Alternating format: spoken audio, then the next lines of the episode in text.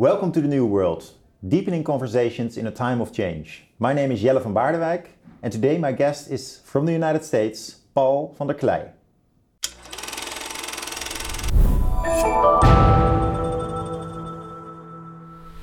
It's good to be here. Thank you, Paul, for coming over here. It's my pleasure. You're on a trip in the Netherlands, actually in Europe. huh? Yeah, it's my first time to the Netherlands. Uh, grew up in Christian Reformed Church in the United States, so heard about the Netherlands all my life. Never had a chance to be here. Well, nice that you are here. Just one remark on language, because the the viewers of our channel know uh, my opinion, my political opinion about the importance of Dutch as a language to uh, have conversations in, to correspond in, um, because we see a, a rather dominant power from the US and the UK taking over a language, uh, a certain kind of Americanization of our institutions. And um, that's also why I want to remark that uh, I and I hope many with me are, we are of course enthusiastic about English, but not about its dominance. That, that- that's a subtle difference. But in the Netherlands, unfortunately, it's also a fierce difference. I can believe it. So, so we need to defend, I think, uh, trying to have conversations on a high level, academic level, literature level in, in our own language, and at the same time, of course, uh, stay international in orientation. But maybe uh, you hearing this, I think, for the first time, uh, can elaborate a little bit about, uh, well, you as a theologian, uh, you of course read uh, scripture, so. Um, have you have you also studied Latin, Greek, maybe German to understand Calvin or Luther? What, what's your idea of this idea of be, being able to read and speak more languages? I wouldn't identify myself as a theologian as much as a pastor. Uh, part of my theological education was um, was Greek and Hebrew for biblical studies. I'm uh, my grandfather could have conversed on all of this in Frisian or Dutch quite easily. Um, Your grandfather wasn't. my grandfather and my father were both um, Dutch Calvinist pastors Dutch Calvinist pastors Christian in the Reformed- United States. in the United States. Yeah. Oh, okay. The Christian Reformed Church in the United States has been very self-consciously Dutch most of its time, and over the last number of decades, trying to figure out how to how what to do with our cultural heritage with respect to our American culture. It's been a dominant conversation in the Christian Reformed Church in the United States. That's astonishing. So your grandfather read Abraham Kuyper. My the last books my grandmother would allow my grandfather to have in their tiny little retirement place was Abram Kuyper and Herman Bavinck in Dutch. he died with those books next to his bed. Wow. Yeah, it's it's very serious in the Christian Reformed Church in the United States still. Yeah. Something has something to do with uh, cultivating standing in a tradition. Yes, yes. The the Christian Reformed Church, in many ways, in the 1970s, um, one of the preeminent pastors put an put an article in the banner, the um, the Christian Reformed publication about it's time to burn the wooden shoes. That's as late as the 1970s. And the specific church I grew up in was mostly a church, a Dutch Calvinist church, and an African American congregation. And so my upbringing was very much Christian day school and African American in the context of the civil rights movement. And so that was really the, the environment in which I grew up in, trying to figure out what's, what do we get from Kuyper, Bavinck, our Dutch heritage that we can bring as something distinctively valuable to this American context, mm, mm, mm. and in this case to the African American context. Yeah, very interesting. So you mentioned the the, the wooden shoes, huh? the Yeah. the klompen, Yeah. and it's one of the my irritations also about uh, Dutch culture that people think that folklore is the same as uh, culture. Yes? But yes. this is of course very much more, especially I would say language. Yes.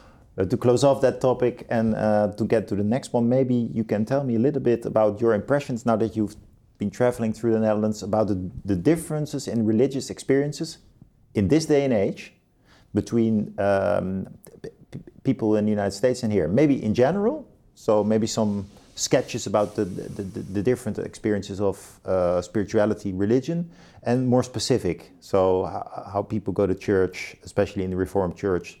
Uh, would interest me to hear a little bit about that. Is it the same? Because Well, so I grew up amongst there were the there were the way my parents came in the 1890s. My great grandparents um, but there was also a wave of immigrants after the Second World War into the Christian Reformed Church. And so I grew up listening to immigrants from the Netherlands from the 1950s lament the changes in the Netherlands, what happened to churches and spirituality. Um, and so that was sort of the background. And then when I got here, I was, I was quite surprised where um, the, religion, Christianity, and even Christianity here is built into the buildings and the walls and the pavement of the country, even though secularism is also quite evident. It, it's a remarkable, it's a remarkable juxtaposition that I see here.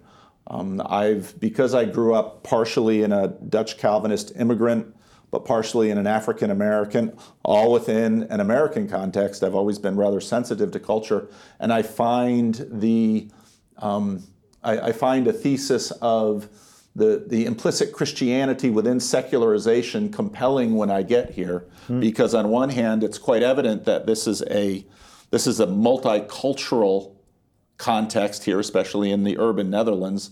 Yet we've been doing a lot of driving in the countryside, and what, what I see here is these spires of historical churches dominating the landscape, with the exception perhaps of these giant um, electrifying windmills.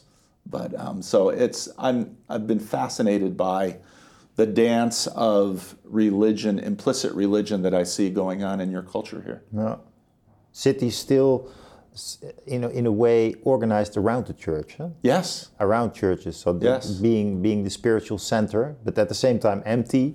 Yes. Uh, often holding a fitness center or a, I don't know some place yes. where you can maybe look at the art the neighbor made, but and sometimes of course more established churches uh, they found a new spiritual purpose, but but and, and but what the, is, but I think is, yes yeah well most are empty. That's yes, what I wanted to say exactly. So that yeah so and in my um, I perceive the United States as a as a pretty religious country, huh? and that's also what the stats say. But um, is this, is this something that you would also say that that, that the United States are more deeply still Christian, whereas the Dutch are maybe, well, we are, we, we have culturalized Christianity. It's yes. in our buildings, it's in our institutions. Right. That's true, but at, at the same time, it's it's it's gone. It, it, it, very le- very little left. It's perhaps in the people in North America, because otherwise the stones would have to cry out, which is what you have here in the Netherlands. yeah. Because when I walk through this, I've never been to Leiden. When I walk through this town, in a sense, the stones are speaking to me of this long, rich tradition, which in some ways is built so deeply into, into the culture that it's no longer seen. And, and so then you have the question how loudly can the stones still speak? And can we hear what the stones have to say? Whereas in North America, uh, one of the things that many have noticed in terms of immigration to North America, even, even religious traditions that weren't fundamentally congregational, when they got to North America, congregationalized because I think spirituality in people um, has to be instantiated at some level. And so perhaps in this level, because there's so much instantiation in the buildings, in the culture, in that which doesn't that doesn't appear to us to be explicitly religious the buildings carry the weight whereas in a new world like north america the people have to carry the weight and the congregations have to carry the weight so it's it's just some observations watching the two cultures oh, yeah. It's a very interesting difference.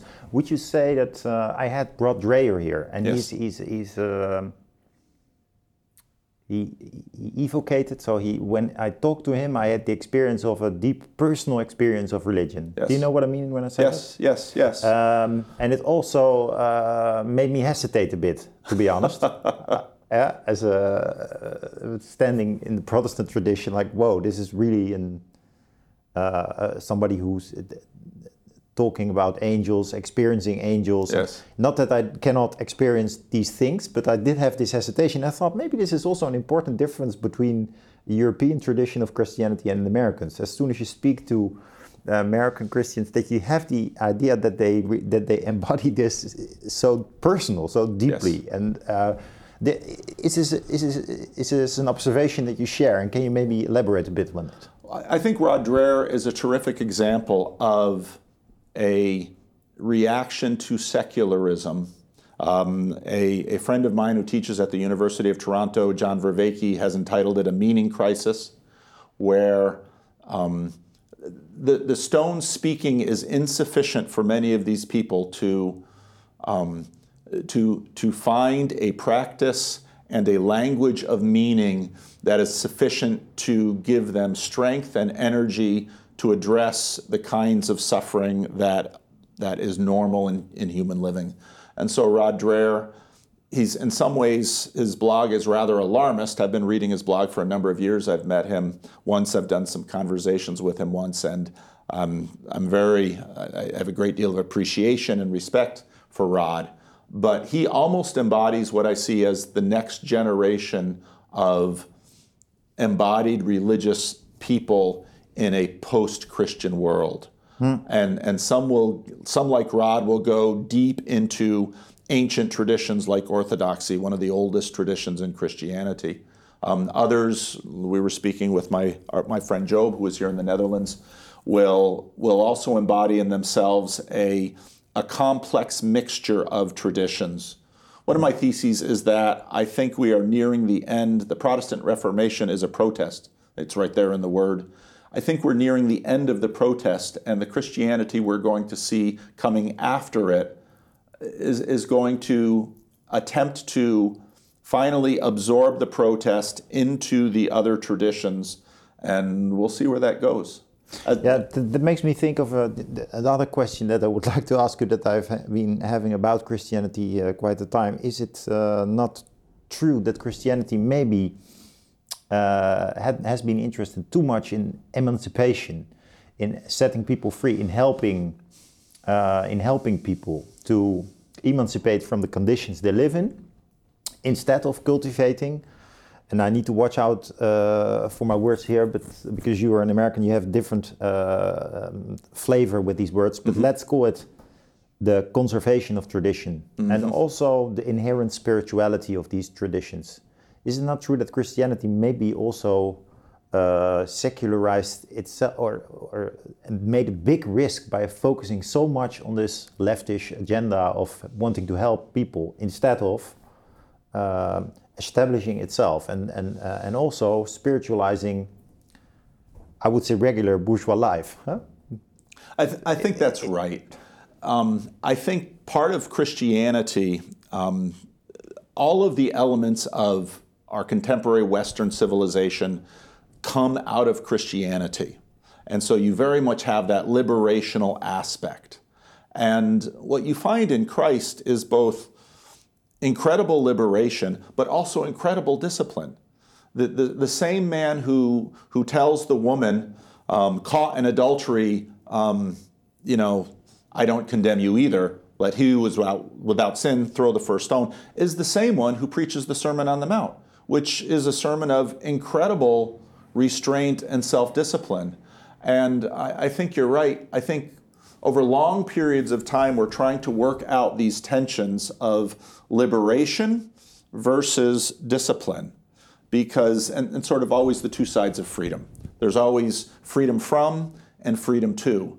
I am, I am free to play the piano, but it's a different kind of freedom to be able to play the piano well. And I think we're right now, we've gotten sort of to the edge of sort of a progressive liberationism, and we're realizing that to just go and plunk on the keys doesn't necessarily make music, and the power is, as many have known, to be a, to be a great pianist, you must first master mm. the basics, yeah. and then you can have another level of freedom. No, and uh, let's connect it a little bit to the, the previous uh, line of uh, conversation that we had about language and also maybe the inarticulacy uh, of many people, including myself, uh, being uh, I. I would say spiritually attuned or being able to look religious to the world and to yourself, but at the same time being deaf or not tone deaf, but maybe not so open anymore to to Christian rituals. Huh? So Yes. there there is a communication gap here. Yes. Um, so how can you, to put it uh, in different words, cultivate your own symbolic understanding with Christianity for a, for a deeper uh, experience of uh, of life? huh? So maybe maybe you can go into that maybe with examples like prayer or uh, other rituals that you that, that the tradition has, but connecting it also with um, opening of the of, of life huh? because becoming more sensitive huh? finding subtler languages Right. as as uh, Right. the the famous philosopher Charles Taylor uh, also uh, calls this this problem so and he actually says in Christianity there is actually a lack of subtler languages so the problem of literalism the problem of Protestants only looking uh, um, rather scientific instead of embodied. But but I'm trying to connect this. We're, we're in a different scheme, I think, uh, 20 years after Sources of the Self, or maybe even 40 years after. I don't, I don't remember. This is an old book, huh? Yeah. But um, but uh, talking to people that are religious, uh, that that are religious searchers, and not not so much Protestants, but religious searchers. How would you c- maybe invite us to un- to to find this subtlety? My Frisian grandfather, every time we sat down for a meal, would pray the same prayer. He got that prayer from his father, who got that prayer from his father.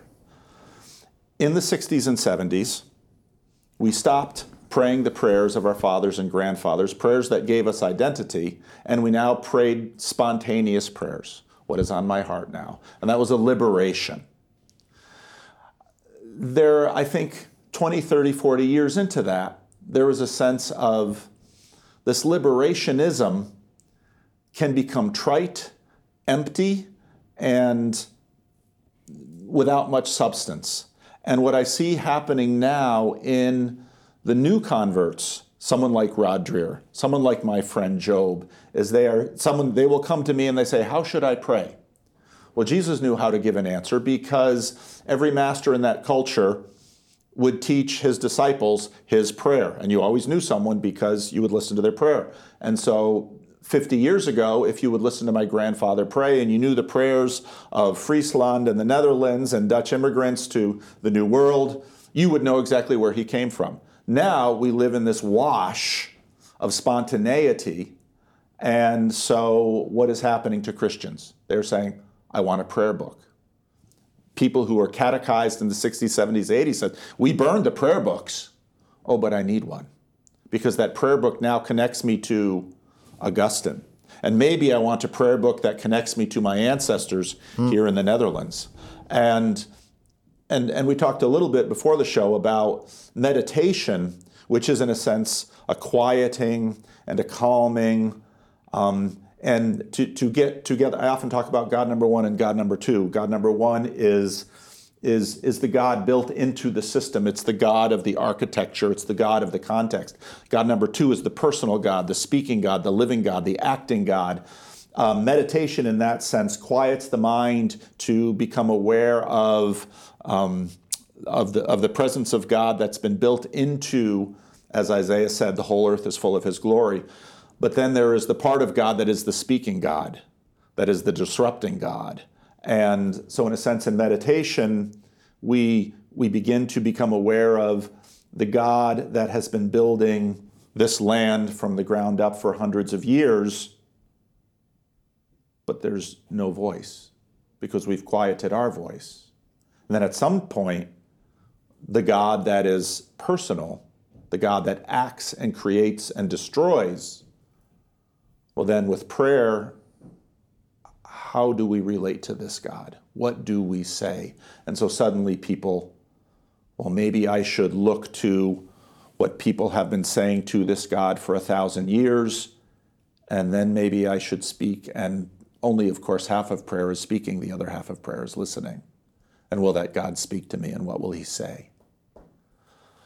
And so I, I find this in, again, as a pastor, I've been I've been watching these changes, and so even though I have a lot of talk on my YouTube channel, what I really use my channel for is to get the attentions of others who are undergoing these changes now in post Christianity, and to sit down with them and, and to listen to them and say, What are you doing? Are you praying? And I'm discovering that this is what's happening. Rod, um, Job, many others. Jordan Peterson. You've been commenting on Jordan Peterson, and one of the things that you didn't notice, but you, but I did like very much, or maybe you did notice, but you don't talk about it, is that what you do notice is that he he, he creates a lot of um, attention for the Bible in Yes. the first place. So, uh, and so there's a revival of Christianity, perhaps even. eh? Yes. Your, your suggestion. Yes.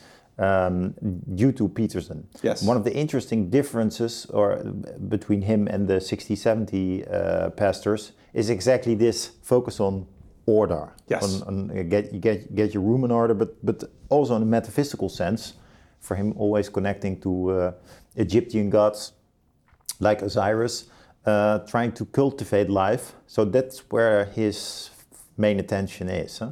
Yes. And not so much on suffering and um, um, attention for other people, not so much on the socialization of religion. There's interesting difference that he attracts so much listeners by focusing on this personal development aspect of the Bible.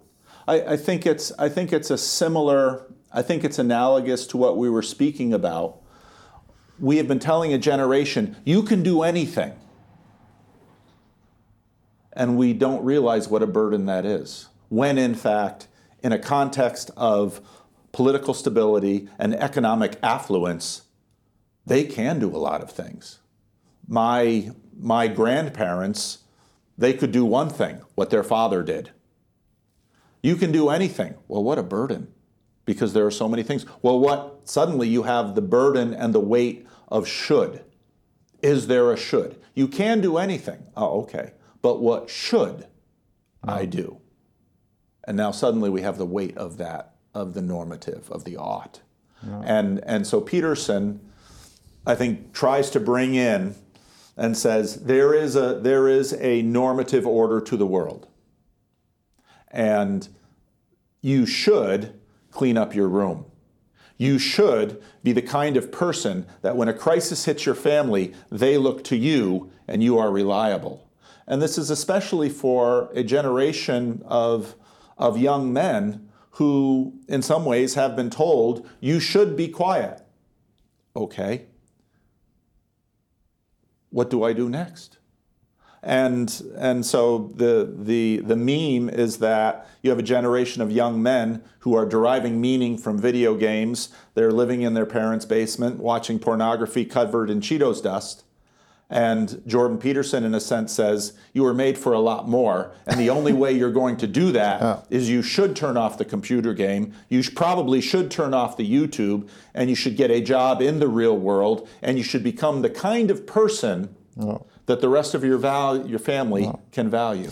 Now, do you think, Paul, that there is a tradition in the way he communicates all these odds? Because I was uh, rereading uh, Max Weber's uh, uh, Protestantische Ethik und der Geist des Kapitalismus, and it actually it it it reconstructs a few commentators, American commentators on. Uh, uh, on, on the biblical tradition, let's, let's put it that way, theologians, um, theologians, preachers. And one of the things that I remarked was that uh, all those people that uh, that he read and it, that he writes about, they tend to communicate also in these commands. Yes. So one, two, three, four, five, for instance, Yes. literally. Yes. And it was one of the things that surprised me so much when reading Peterson that he actually communicates in this rules Yes. uh, discourse. Yes. So can you maybe tell me a little bit about that? That that that also is actually it's not the the, the self development agenda he has. He also has. I, I mean, he's a psychiatrist. uh, He, he does a lot of psychology. He has been a professor in psychology and so forth. Everybody knows. But there is also a deep theologian tradition of in this way of reaching out to people, Yes. communicating in rules. Yes. You have 10 commandments. Why? The Bible is not a book of rules. I tell people all that the time. There are rules in it. Rules are very helpful. Rules take a complex, chaotic world and says, you shall not kill. Now, tell the truth, um, or at least don't lie. If you can't get all the way up to the truth, which is a difficult thing, at least don't lie. And so to, to bring a complex world down to something that someone can put in their pocket is powerful. And I, it's, of course, Max Weber. It's interesting because Peterson, in many ways, I think, sort of embodies this generation that is, he, his wife now is Roman Catholic, his daughter is flirting with evangelicalism. Uh, one of his friends, Jonathan Pageau, is Orthodox, and Peter is Peterson is seeing the symbolism and the pageantry of the Orthodox and the Roman Catholic, but he's deeply Protestant in that. Mm. Here's the rule. You know, and, and he gets this way as a as a clinical psychologist dealing with patients. If you're if you're working with someone who has no mapping of order in their life, perhaps because they were raised in a home of chaos, you have to start somewhere. Yeah. So perhaps take off your shoes when you come in the house. Yeah. There's our first rule. Yeah. I want to unpack this idea of morality a little bit more, especially because so many people are quite rigid these days about yeah. their ideas of the world. Huh? Yeah. We know uh, we know examples from the conservative side, but especially also from the leftist wokies. Yes. Uh, rigid in the sense of taking things literal and don't not able anymore to make concessions. Don't take the responsibility for conversations, but that, suggesting that things are um, ruled are in rules and that they cannot be changed. Yes. Yeah. We see this in politics. Um, uh, for instance, the 2030 agenda for sustainability. Don't know if you know it, but that's in, in Europe that, that is presented as something. Well, that is a fact, but it's not a fact. It's something that we discussed. Uh? So, mm-hmm. and it's a lot, you see that a lot with uh, moral ideals that mm-hmm. they um, they are read in a rather absolute sense.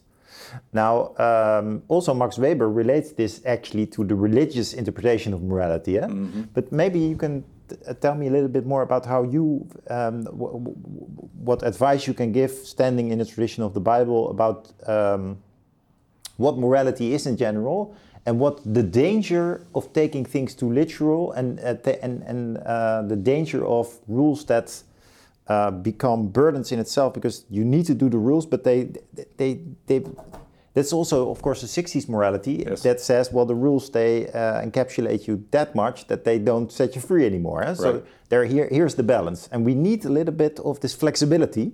But the other hand, of course, the other, uh, and then I uh, will end my question or end with a question. The other side of the flip coin is, of course, the, the people that are really, the, the, let's say, the libertarians or the people that really say, I just want to live a la Milton Friedman the way I want to, and uh, I don't. What What's the message of morality? I mean, I don't. I do don't do anything with morality. I just live my life. Huh? Yeah. So on the one hand, we have this rigid uh, moralists, and the other hand, we have people that say, well, morality. I, uh, we don't live in the 50s anymore. Huh? Yeah, yeah. And that's a difficult thing uh, of the current schema thing uh, to live between these two positions. They are both institutionalized. We have many companies that think, a la Milton Friedman morality. I mean, do that at home. And at the same time, we have many newspaper op-ed writers who think it should be like this. Yeah. There's no discussion. Yeah.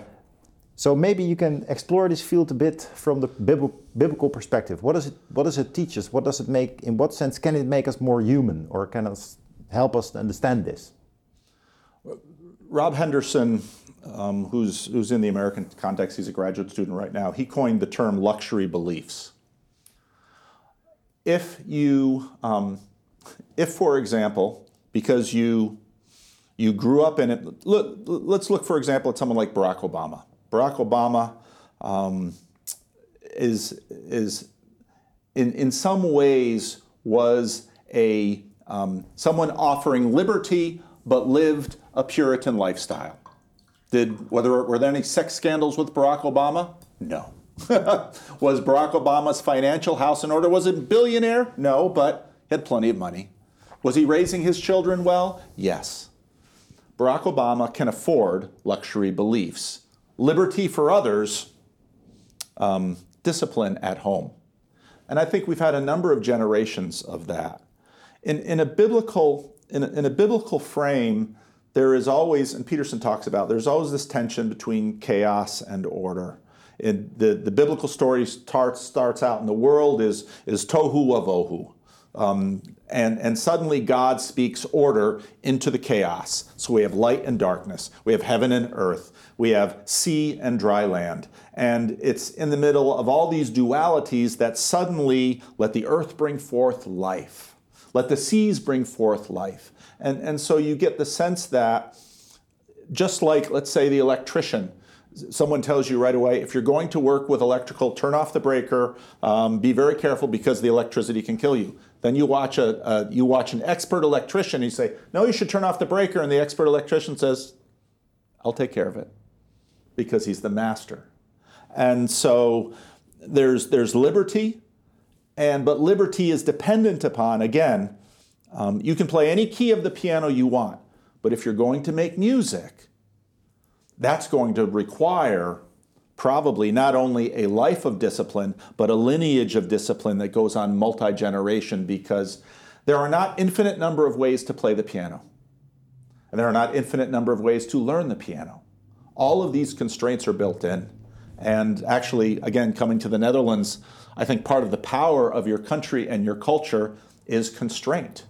You have a small country, you have a lot of water, uh, we, we visited the Delta Works, mm-hmm. and you know the, the experience of inundation gave this country a discipline. Mm. And now that discipline can be marshaled towards liberation or towards order. And in order to do that, even as a small population, there's going to be negotiation. Mm. And and I'm, I'm amazed at your country, at its discipline, at its, at its organization, because of all of the constraints. So, what these constraints do is say to the libertarian, yeah, you can play the piano any way you want. But if you're going to actually play something that hushes a crowd, oh, that will require order, discipline, right. and not just a life of discipline, but a lineage mm-hmm. of mastery. And I think in many ways, we are such short lived creatures. We are born into this world. We have riches that we possess that we know nothing of because they, again, just like the riches I see here in Leiden, it's just built into the stones. And mm. you're just the heir of it. And, um, and I think now at the end of a liberationist phase, the danger, of course, is that in recognition of order, we swing all the way into the authoritarian which kills it either. So, too much liberty doesn't work. Too much order or authoritarian doesn't work. It's always this mm. estuary in the middle that allows the right dynamic, but it's chaotic, it's scary, but that seems to be the normative fashion of the world. Can you reflect a bit on the same topic, but then on a more in, um, interpersonal level? Uh, resilience, or to put it in another word, uh, tolerance for difference, and um, uh, the, the, the, in a way we are a very, but also very intolerant world. Huh? So everything, for instance, this day and age need to be uh, uh, confirm um, the rules of diversity. So you always need a um, man and a woman, uh, people of color need to be included on television. This, all good arguments for this new diversity regime. Let that be clear. But it, it has also become intolerant. So yes. you need you need to be working in this discourse, yes. otherwise you risk being cancelled. Yes. Um, so how do you also on a personal uh, level or on work level? How what are sources to remain resilient, to remain um, flexible to have an eye on the rule, uh, but at the same time, um, being able to make exceptions, to create things. And, and do you maybe have a story from the Bible or some uh, that, that, that relates to this topic? Because, uh, because I'm struggling with it myself. Now, yeah. how, can, how can you conceptualize this capacity, this moral capacity to remain uh, open, open minded, open hearted, yes. and at the same time strict, focused, uh, knowing what you want to reach, knowing that you cannot reach everything. Yes. I thought the the word resilience uh, yes. it, it fits here, fits yes. in here. So. I, th I, think you're asking the question of Paul of Tarsus in the New Testament. Hmm. Here you have the Jews, and then you have Jesus, and Paul goes and says, Gentiles may now be included in the promises of the God to the Hebrews. Well, what does that mean in a Greco Roman culture? So right now I'm beginning to preach through the book of First Corinthians. Uh, can you go to a pagan temple? Yes or no? The meat in the market has been sacrificed to idols. Can you eat that? Yes or no? I think it has everything to do with the question that you talked about in terms of the Dutch language. On one hand, I've seen few countries, in some ways, the history of the Dutch is, I think, in some ways, the Dutch are some of the first successful globalists. After the Columbian Exchange, you know, the East India Company. The, the Dutch practically invented capitalism without knowing they were doing it. And they popularized it. Now the English came and said, "Oh, we'll take that," and and that's been the that's been in a sense the um, you know the, the sad story of the Dutch is because when they have a good idea, others others take from it, and the Dutch Dutch try and claw it back, and so on you go. But okay, so you have this language, and this language is a tradition, and and even even the Dutch language, as I've listened to my friends, is in fact itself a collection of how many other little dialects. Oh all of which are there. So, on one hand, how do you maintain the tradition? And probably the way you're going to do it is when you have a child, because it goes all the way down to the individual, when you're raising the child, well, he's going to learn English at school, so we're going to speak Dutch at home. And so when the when my ancestors, whether they were the Jews from my father's side or the Frisians from my mother's side, when they came to North America, they spoke Dutch at church. They spoke English in the marketplace. Now, uh, over time, they had to negotiate that, but it's it's all the same question of how can you it's what what what needs what needs to be sacred and holy, and what is indifferent, and I think the entire conversation of Christianity as it left the Jewish context and went out into the Roman world is all of that question of finding a way of differentiating the holy from the negotiable. Mm. And it's a constant conversation throughout the history of the church. Mm. And you see it in the Protestant Reformation. And I think, mm. again, we're nearing the end of the, the Reformation period, the, the, net, the end of the protest, where I go to one church and it's bare. I go to the next church and saints are looking down. What do you do with those statues? Are those statues holy? Or are those statues embody a holiness and on and on and on? Religion Religion has been the long conversation of the differentiation mm. of what is holy, what must be kept, because if it's lost, all is lost. That's the definition of the holy, and then the negotiable. Mm. And so, I find this a very, very, very interesting pair of words: the holy and the profane. Yeah. The, the, holy and the periphery, or the, the not so the negotiable. Yes. You called it the negotiable. Yes. And I was thinking while you were saying this, how a lot of people uh, experience stress uh, because they find it difficult to decide what is holy for them. And also because of what you sketched earlier on in this conversation, you can do everything you want to. Uh, uh, especially if you're talented, the whole world is open for you. Especially if you're Dutch, uh, because we have this social welfare state, and we do have a lot of positive freedom, to use the term, uh, the Burlean term. So maybe you have some advice or reflection on that. So because i think that a lot of people a lot of things in this world are actually considered to be holy but perhaps they're not. Yes. Isn't that true? Yes. It, it, it, the, instead of that we lost the experience of holiness yes. Uh, we we let it we we let it flood through the whole world. We've we've made a, a lot of the things in in life very very important. Yes.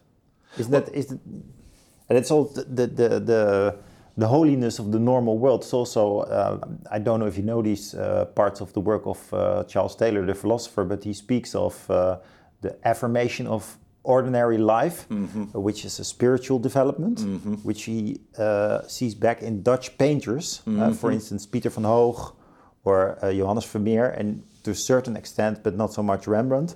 And what basically comes down to if you look at the Italian big uh, painters and sculptures, they it's all about heroes. For instance, yes. David, uh, Michelangelo's David, yes. the big statue. Um, and then um, the Dutch painters become uh, uh start to uh, paint normal, regular scenes, but in a layer of holiness. Yes. Uh, of course, also full of cliches. the maiden, uh, the girl, the father that enters the house, and so forth. So it's it's it's not it's super realistic in the sense that it tries to communicate a certain ideal as well, eh? namely ordinary life, as uh, Charles Taylor calls it. But this is all, that's also, of course, the difficulty that ordinary normal life has become so holy that it's. I mean, how do you orientate yourself in uh, in life? And then the difference between the 17th century and nowadays is, of course, that you have a lot more input. Mm-hmm. Um, well, that's the, that's the tension between, in many ways, the Greek and the Hebrew. Because with the Greeks, the God is up here, daily life is down there, economics is dirty. In the Hebrew, the story begins with the God of the Bible using hands to create a man out of the clay and the man's first jar, job is gardening. It's ordinary life. And so you see this you see this conversation beginning already in the tension between those two things. And of course in the renaissance you, you go back to oh we're uncovering these statues that we threw away in the in the great christian revolution and look at the artistry of latin look at the artistry in stone. Let's recapture that. But yet at the same time oh but look at the look at the beauty in working the earth. Look at the beauty. I, um, my grandfather in his church once had a Dutch dairyman ask him, um, Will there be calves in heaven? My grandfather said, Why? Because he said, I know nothing more beautiful than the eyes of the calf after it's born looking at me. And so there's the, there's the beauty in the old, and so for, for, that, for that farmer, the sacred, you know, he saw that transcendental of beauty in the eyes of a newborn calf. Mm. And, and of course, the calves born every day, but suddenly that, that, that common moment becomes a holy moment.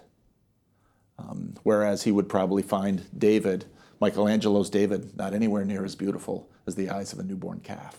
Mm. And, and so part of the reason part of the reason I think religion isn't going away because it's because our it's our oldest conversation of this question, what is sacred? And of course, right now a lot of the contemporary conversations are about identity, but an identity conversation is a conversation about the sacred. But is there also something as a religious sense, an anthropological constitute in in human beings that allows us to be religious? How how would you, or is it only a conversation? No, I mean, it, if it's, it's if it's only a conversation, I mean, you could also say it's like it's a form of culture. Yeah. Huh? But one of one of my favorite one of the one of the great understandings of classical history at this point is the question: Were the Greeks religious? We look back at the Greeks and say, oh, religious temples, gods, statues. They didn't think they were religious. Someone looks, an alien comes and looks at our culture and say, "Are we religious?" I worship the smartphone. I give it all my attention. Hours of my day I spend to the screen. I hold my God in my pocket. So the religious, this term developed out of secularization. Suddenly we went to a place like India and said, oh, they're religious. No, we're just living. Oh, that's Hinduism that you're doing. Well, it never had a name before. And, and that's why, again, what, what I find so striking coming here is on one hand, I, I, I almost feel like Paul coming to Athens, looking around the Netherlands and say, I can see you're a very religious people. And people would say, No, we, we stopped all that. I don't know, then why didn't you take down the churches? Well, we, we, we replaced what's inside the church with something else. Oh, well, your religion has continued on. So in um, in a little town, oh, I can't remember all these Dutch names, a little town that still has its walls. Um, we went in, there's a beautiful church facade, and oh, it's a, it's a, it's a Christian Reformed church. It was in the day, and oh, it's open. We walk in, and it was a fashion store. And the owner comes and says, We're not open yet. and uh, oh, oh, okay. Um, oh, so what is exactly our religion? What is a religion? And well, it's that which makes life work at the most level, at the deepest level, and determines what is sacred. And, and humanity is, we're, we're the most amazing creatures on this world because, unlike every other creature, what is sacred is really variable for us. Whereas I always tell my dogs that their God is their belly because they, they, they, they will, anyone who feeds them will be their master. Yeah. Oh, yeah. At the same time, there are religious experiences that include that include animals and the and the and the earth and yeah. Well, that farmer's religious experience was the birth of every newborn calf. Yeah. And he, he'd probably go and sleep in church, but he's never going to miss the birthing of the calf because suddenly he's confronted with the beauty of the glory of God right there through a calf. Now, he would have, he would have very much said he was a Dutch Calvinist, did he worship a calf? It's astonishing how you speak about the Netherlands as a country with such evident religion in its buildings, in the way people communicate with you, and I think I forgot about that. And it's nice to remember that it's it's it's a scientific view of things that you look and say, hey, that's religion. You categorize things. Well, it's so, it's actually a secular, scientific way of grasping reality, whereas you're bracketing things. So Job, when we were driving through, said something like, you know, have you seen, have you seen, I don't remember how he said, based to the heart of Rotterdam. Well, it's a joke. Why? He says that to Germans because, of course, it was destroyed in the war. Well, the heart of Rotterdam was holy. Well, why was it holy? Well, why is this little bit of Leiden holy? Why, why is there a statue to, um, to Rembrandt? Why is he holy? Well, well, beauty shines through him. And you know, I think an, I think a Greek, if you would time travel a Greek to Leiden, say, "Oh, this is this is oh, Rembrandt is your god." Well, not exactly, we would say, but there's a statue to him, and people come from all over the world just to see where he was born. Well, Paul, different kind of question. We talked about the, the importance of Christianity for, for civilization, especially for Western civilization. And this is something that a lot of priests, of course, uh, say, and uh, which you find back in a lot of books.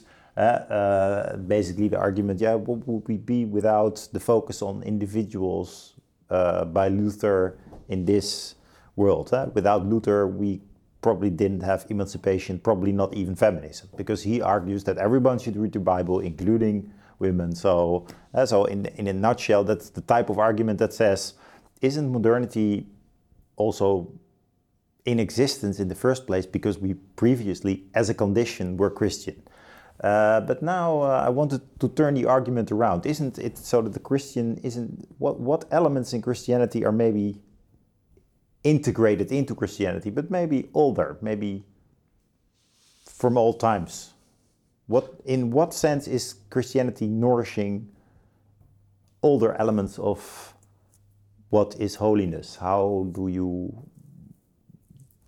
embrace life in its holiness? Wh- What, what are typical examples that you could argue for? Well, that it, part of the human condition. It's something that we that we took from the Greek, from the Jews, from the uh, f- from Yeah. biology. In- instead of overestimating what Christianity did for civilization, maybe what did what Christian tradition did, in a sense, protect and conserve something that is essential to human life, but not in essence Christian itself. Yeah, It- it's Christianity is a remarkable remarkable religion partly because if you look at sometimes they make these maps of the center of gravity of Christianity.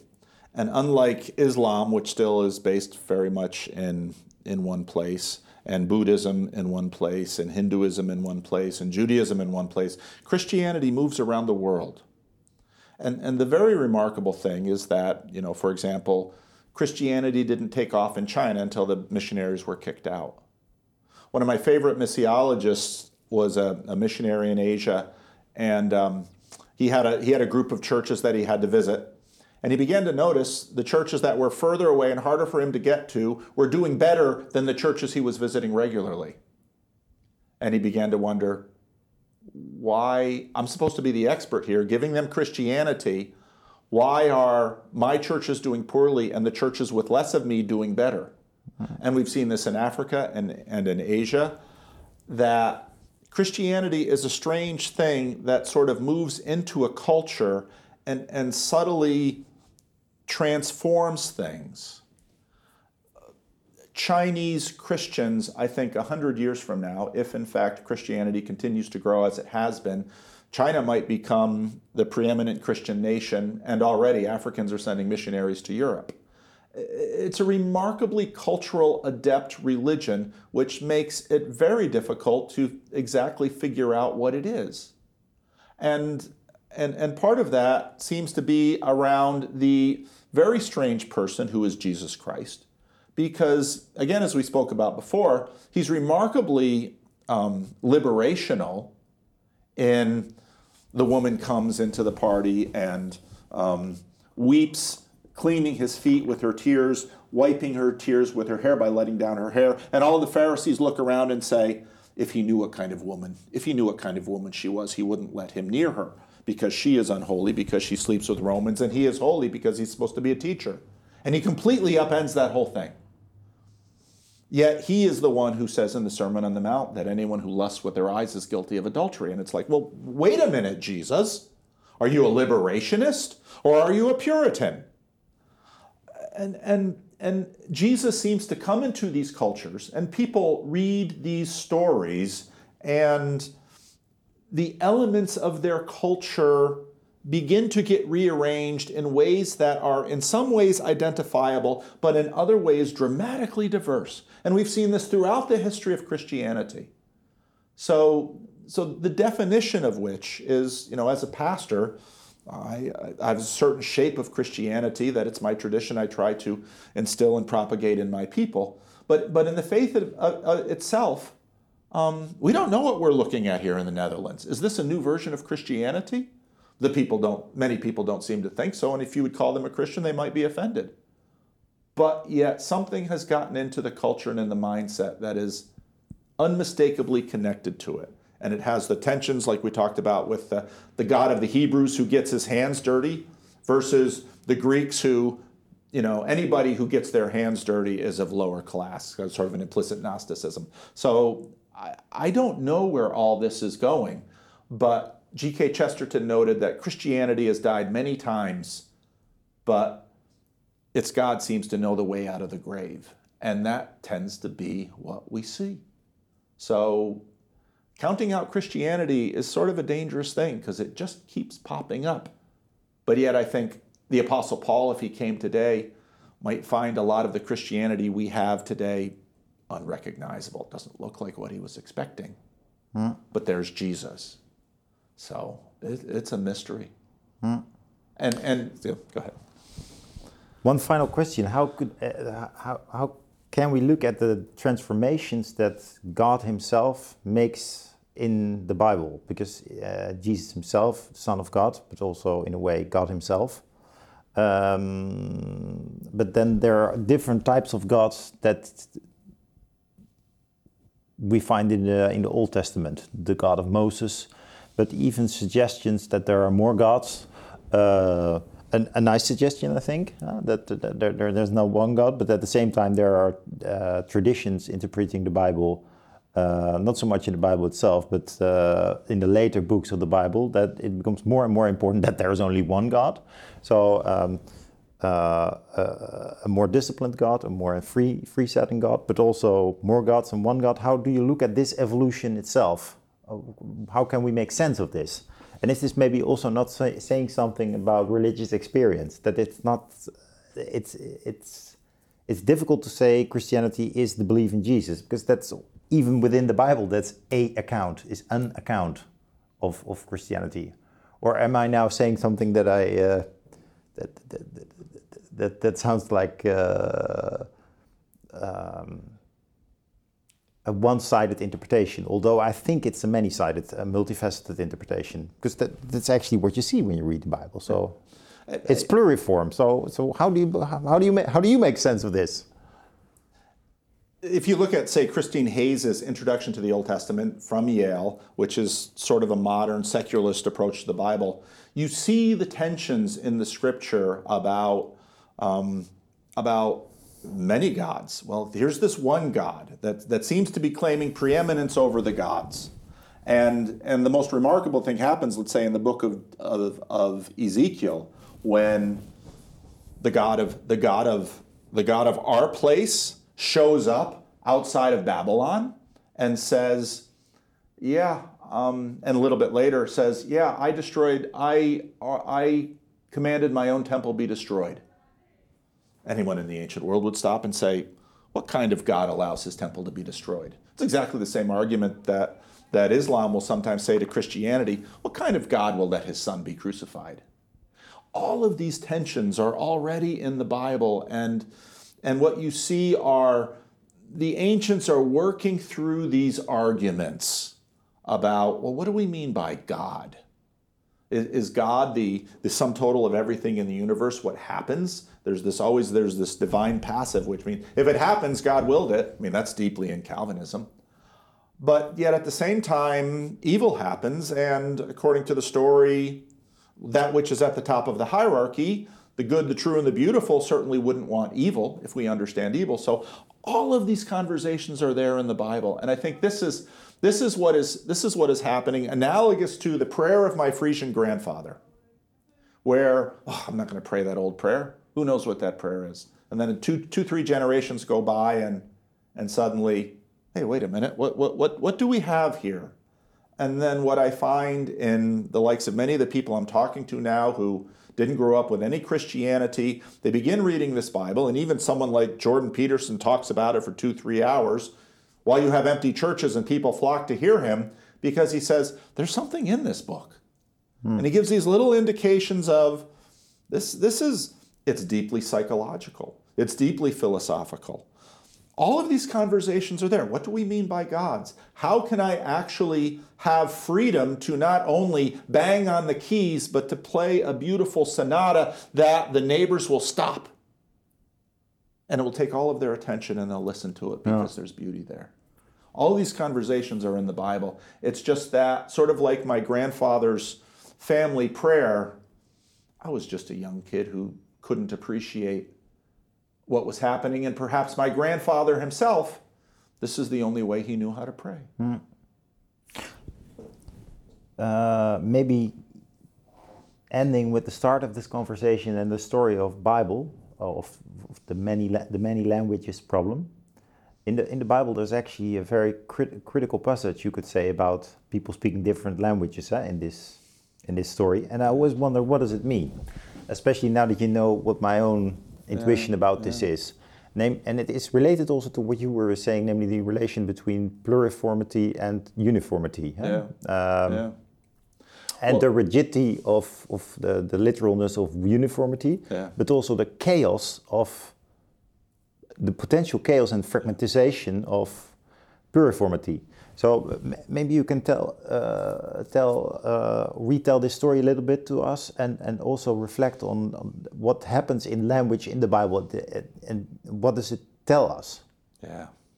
So, of course, Noah comes off the ark, and he's fruitful and multiplies. It's an echo of the beginning of the story, and everyone says, "We want to settle in one place." Because we find that if we work together, we can accomplish great things. Oh, that sounds good. In fact, let's build a tower. Oh, that sounds good. Let's build a one of, let's build a tower up to the sky. I've, I've been noticing the churches here again. The old churches all have towers. One of the first things they would build is a tower and then a little room next to it. Completely opposite any Protestant church in America. You need a big tomb. The tower that does nothing for you. No, a tower. A tower is a psychotechnology that Sam Harris doesn't know why, but draws your eyes to the sky. Well, what's going on when we do that? So they're building a tower, and well, this should be great. This is human beings marshaling, coordinating. And why would a good God say, oh, this is a mess? We've got to stop them from building such a tower. Why would a good God then confuse the languages? Well, it depends on what all of that organized human human, human power accomplishes and to what end. Some of the, we live in the age of, we're probably living towards the end of the, the, the idolatry of the managerial. Oh, let's manage everything. The difficulty is you can't manage everything. And so I think part of why God confuses the languages is because we can't see everything and we can't know everything. And very quickly, we are prone to the authoritarian.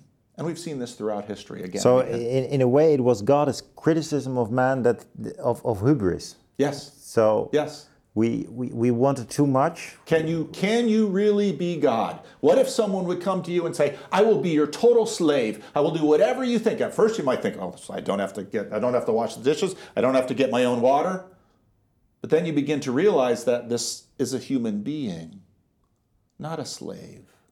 And so you say to this person, "No, I want you to be free." I don't want to be free. I want to be your slave. No, you're not God. None of us are God. And so it's, and, and again, one, one of the long themes of the Bible, in fact, right from the beginning, we are not able to be God. We are not smart enough. We cannot manage enough. And the machines we make are only merely products of, of ourselves, even if they're more powerful. And so we Hmm. ought to have a bit of humility. An interesting thing is that it's also one of the key messages in the Greek tragedies. huh? Yes. Yeah. Humility, embrace humility, the tragedies of people uh, becoming hubristic, wanting too much. Yeah. And you ask about other sources. Well, that, that, I'm sure there are many other sources, similar similar stories in the ancient world. Like uh, human beings, human beings are very impressive, but sometimes the more impressive we get, the more deadly we get, because you know we we looked at for a while they thought the best way to manage the, the, the San Francisco Bay and these rivers in California, our dry country, is to let's dam up the whole bay and keep all the fresh water here. Oh, but you need an estuary. Yeah. You need the, the, you- the you need wetlands. Yeah. Well, we, th- th- they're useless land. No, they're not useless at all. You just didn't know their use. Yeah. It's Chesterton's fence. If you see a fence in the middle of a field, you say, a fence is in the way. Yeah. Uh, you, maybe you should ask yourself someone went through the effort to put that fence up.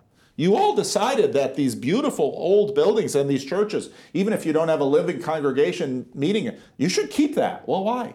No, we're trying to it. We're, we're trying to keep But it do you know why you want to keep it? because because our cities are ensouled, and that's the that, that's the main, that, that, that's of course the main difference with American cities. Yes. So, for instance, we have street names, and they circle around the church, Yes. and our main places where we gather, where are bridges where people stand and eat their uh, their haring, Paul, and, and the cafes. So they uh, they are. It's an ensouled uh, architecture of, of the city. And if you compare it to Americans, that it's all it's all straightforward. I, I, I've First, been, second, third street, thirty third street. It's boring for a Dutchman. I've we, been- we, we have names for streets. it's been shameful. I we see- personalize our cities. you should not have let McDonald's in the country. the, the French did a better job in that. But the- to come back to the languages one more time, because I thank you for this this this uh, this interpretation of the Bible story, because you're actually saying, well, the, the language perhaps for God was only a tool yeah. to stop the hubris of people uh, building one-sided Titanic cities. Yes. uh, that actually lose uh, sight for the holistic environment and um, and so forth. So, but then you do instrumentalize language, Yeah. uh, whereas you also see a substantial interpretation of language in Christian tradition. For instance, uh, Luther translating Latin to or Greek actually to German Yeah. to come closer to the souls of people Yes. and to bring uh, the message uh, in a more intimate way because the mother tongue is of course more close to the heart Yes.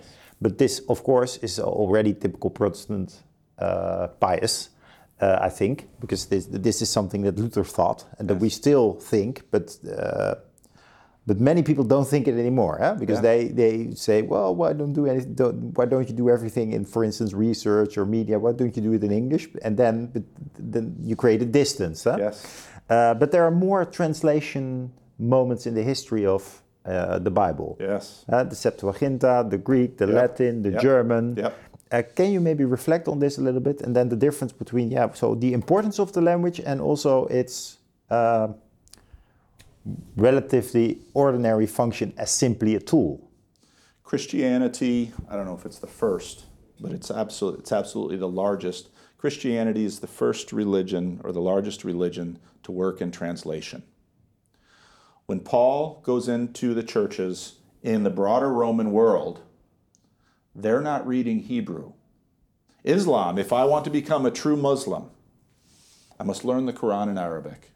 If I want to become a true Jew, I must learn the Torah in Hebrew.